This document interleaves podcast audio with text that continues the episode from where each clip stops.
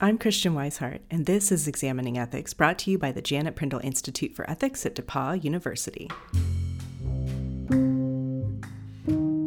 When we are talking about ethics, and especially practical or applied ethics, there's often a lot of discussion about harm. And when we're examining harm as it relates to crime, we tend to focus on victims. However, my guest Lenore Anderson argues that we need to take care that our discussion of harm isn't centered on just one group of people. We have a problem in our criminal justice system of whose pain matters to the criminal justice system and whose pain really does not matter. There's been this long standing hierarchical lens through which the justice system has viewed people. And that lens really determines whether or not someone is even recognized as a victim of crime by the justice system or completely ignored. Stay tuned for our discussion on today's episode of Examining Ethics. Lenore Anderson is the president of the Alliance for Safety and Justice. She's here to discuss the ethics of reforming the criminal justice system in the United States. Lenore Anderson, welcome to the show. Thank you so much. So, we're here to discuss your new book, In Their Names The Untold Story of Victims' Rights, Mass Incarceration, and the Future of Public Safety. So, just briefly to start, why don't you tell us why you wrote this book and what this book is about? Well, I've spent, you know, the last 20 years working to reform crime policy across the United States. I'm an attorney and an advocate. I've worked in states as diverse as, you know, California, Michigan, Florida, and others. And in all of those places, most of the time we're advocating for smart criminal justice reform, things like reducing incarceration and increasing crime prevention. This is the policy direction that most voters actually support less incarceration, more prevention. But what I've seen in state house after state house is that it's actually very difficult to win these changes because there's this pervasive myth that you can either be for public safety or for criminal justice reform, but, but not both.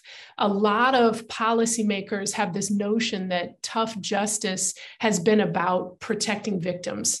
But what I've learned is that tough justice has actually hurt victims. It's hurt the very people in whose name all of this mass incarceration policy has been enacted.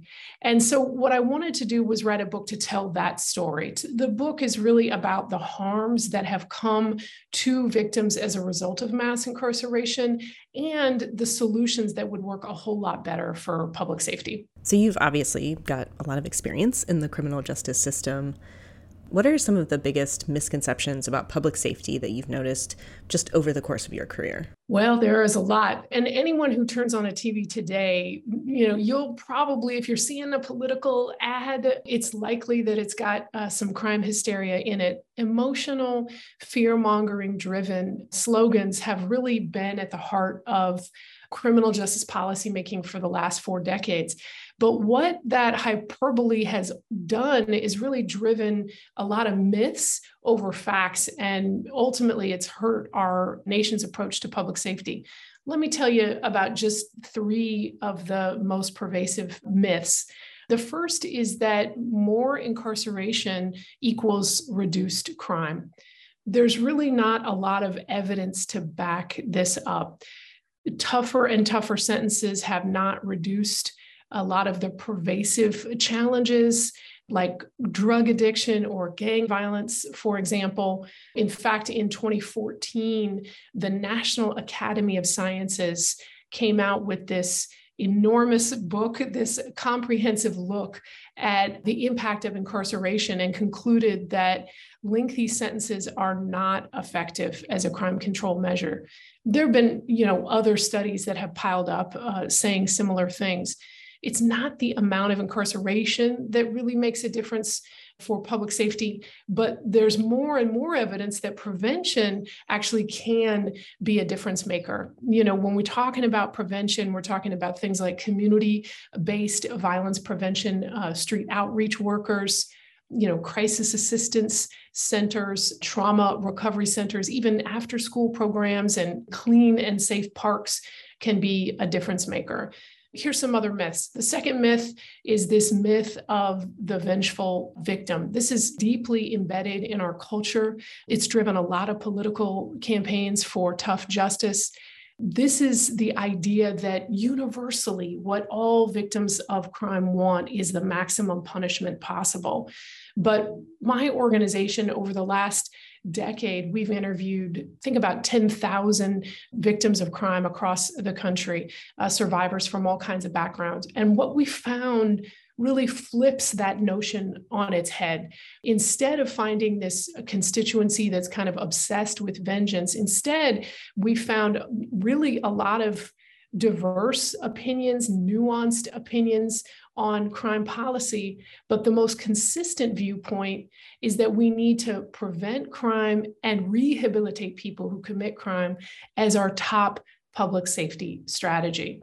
So that kind of flips on its head what's out there in our broader culture.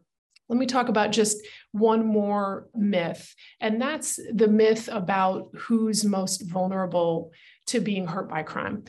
This one, it really matters when we talk about how we invest our public safety dollars. So, who are victims? Well, there's this really big gap between who gets attention as a victim of crime and then who's actually most commonly hurt by crime and violence you know looking at our media politics even what happens in courtroom there's disproportionate attention in particular to uh, white women victims of crime um, even though this is actually a demographic that is statistically less likely to be a victim of things like kidnap or homicide. Instead, when you look at who is most likely to be hurt by crime and violence, you'll find low income communities, communities of color, young people, unhoused people, people with disabilities, people with old criminal legal records.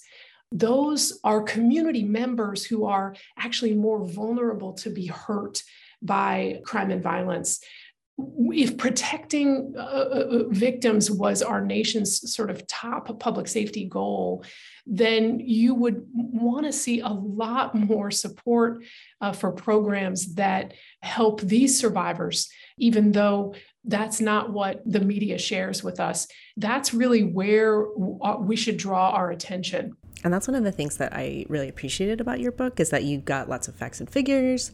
Um, you've got lots of empirical data to back up your arguments, but you also have a lot of stories, um, stories of like actual victims, and lots of stories that illustrate the fact that victims of crime often intimately know the person that hurt them, um, that they're often like nested together in familial or friendship networks. So help us kind of bust some of these myths that you mentioned by helping us with a story. Like, walk us through a typical post crime journey for a typical victim of crime in America. There's profound misunderstandings about what happens in the aftermath of a crime the common misunderstanding that you know the victim reports and then there's a prosecution and the person goes to prison that's really not the typical experience just a couple quick facts and then i'll share examples for most victims, there's very low trust in the justice system. So, a lot of crime and violence is not even reported to uh, the criminal justice system. Then, for crime and violence that is reported to the justice system, less than half results in a conviction. And so, even for the small percentage of uh, victims uh, when there is a prosecution and a conviction, a lot of victims experience a system that is traumatizing and undermining uh, uh of them. Just one thing that a lot of people don't realize: their victims of crime do not have attorneys, right? And so when you when you're talking about criminal courts, you're talking about a contest between the state and the person being accused of a crime, right? So, in that setup of that adversarial system, um, victims of crime are witnesses at best and oftentimes railroaded by that very system. So, they experience a lot of re traumatization through the process. They also report feeling very limited in having a voice in what happens right? This sort of one size fits all. There's a, a, conviction and you go to prison, or there's an acquittal that really hasn't given uh, most survivors a lot of options. Things like restorative justice, community service, even mediation. These are things that many survivors want to see happen, but don't have that choice in our adversarial criminal courtroom process. The other big piece of the story, in terms of that post crime journey, what happens after you've been a victim, there's also a myth that most victims get help. The realities are starkly different than that. Most victims of crime do not receive help in the aftermath. And this leads to more vulnerability and can even increase the likelihood that uh, victims become a victim of crime again. So, you know, let me just give you an example. We work with an organization uh, called Detroit Friends and Family. They're doing frontline violence prevention work and victim services. One young man was a bystander and he was uh, shot, resulting in him becoming paralyzed. That injury made it such that he could no longer work in his line of work, and he also needed housing accommodations as a result of that injury. These are massive barriers uh, that many victims of crime face um, after being hurt by violence. It can really change your whole life trajectory. So he applied for victim compensation, which is a program that most states have to get emergency help after you've been hurt. Uh, but his application was denied. He applied again and again, and it was denied several times. He became so desperate just for survival money um, that he began to sell his own pain medication just to have money to survive. And that resulted in a conviction for selling drugs. This is not someone who had ever had that type of conviction or engaged in that uh, before. Ray Winans, my colleague who runs Detroit uh, Friends and Family, he you know reflected on uh, what happened and talked about how this survivor was a victim of one public health crisis, um, you know, gun violence, and then contributed to another in terms of drug addiction, all because he was not recognized as a victim of crime and given even basic levels of help to recover. So that's really, uh, you know, what we're talking about when we talk about the post crime journey for thousands upon thousands of survivors. You write that one in four Americans will be victims of crime at some point in their lifetimes. You also point out that spending on prisons and law enforcement has never been higher. Um, it's the most it's ever been right now. So what's going on here? Why doesn't why doesn't this extra spending on law enforcement and prisons help the one in four Americans who have been victims of crime. Isn't it? Isn't the spending at least like a symbolic win for the victims? Symbolism's what's been driving criminal justice policy for the last four decades in the United States. And it's really critical that we take a, a hard look at how that hasn't worked. Um, you know, all of that spending has grown these enormous criminal justice bureaucracies, but that hasn't really resulted in a lot of support for most victims, especially the most common uh, victims of crime. Couple of things to take a hard look at when we think about why that is. First, um, you know, most crimes aren't reported, and of those crimes that are reported, most don't result in a conviction. So, a lot of victims are just not even seeing justice in a courtroom at all. The second reality is that we've built up this criminal justice system that has never been very good at distinguishing between dangerousness and vulnerability. So, all that buildup in police and prisons and all that tough justice, it meant that the criminal justice system got better and better at mass surveillance and mass incarceration, mostly in communities of color.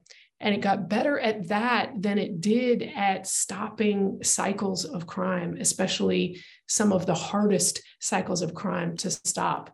A lot of vulnerable people, especially in the communities that experience the most uh, surveillance, are more likely to be arrested for minor infractions than treated as people uh, deserving protection, dignity, or support.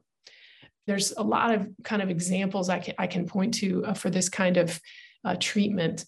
In New Orleans, prosecutors were literally arresting and jailing victims of crime to compel their testimony in court, even in cases where it was a misdemeanor arrest and the person uh, accused of the crime didn't spend a day in jail. Police in Cleveland arrested and jailed a survivor who had made a harrowing escape from a serial killer and they arrested her and jailed her because she had a probation violation stemming from drug addiction when she was attempting to report this horrific horrific crime. So instead of listening to her she sat in jail. And, and those are just a couple of examples what i'm talking about in terms of what was going on in new orleans and what happened in cleveland. There are thousands and thousands of examples of this victims of crime and, and survivors of harm, especially in low income communities of color, who uh, get treated by the justice system as uh, suspects as opposed to uh, people deserving of, of protection. One thing to note is that there was a lot of money that drove this direction of criminal justice policy. So, you know, in the 80s and 90s, when there was this call for victims' rights and public safety, there was a huge transfer of cash from the federal government to uh, cities all across the country. And that transfer of cash really built up these justice uh, practices of you know surveillance and control as opposed to community partnership and stopping cycles so one of the things that we talk a lot about on the show on the you know, it's an ethics show, uh, we end up talking a lot about harm. So I was particularly interested in the ways that you write about harm, and you have this really interesting phrase called hierarchy of harm. So explain to us what that is. The hierarchy of harm it's it's really a way of understanding that we have a problem in our criminal justice system of whose pain matters to the criminal justice system and whose pain really does not matter.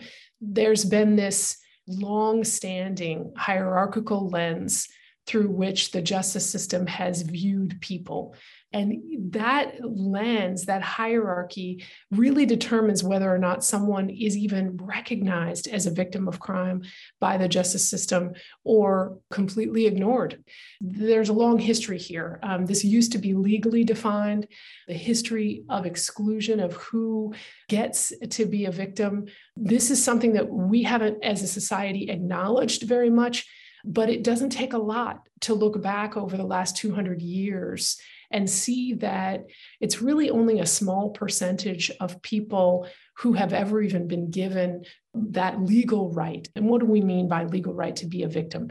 Well, who used to be able to report crime, uh, testify in court, be a witness, expect restitution. Those sort of are the legal expressions of what victims are afforded. And for much of the last 200 years, it's, it's mostly been white men in particular who've been eligible for that recognition. So a ton has changed, obviously. And we now have a justice system that is obligated to protect all victims of crime. There's much that hasn't changed at the same time. When you look at, um, you could just take, for example, which victims are eligible for victim compensation.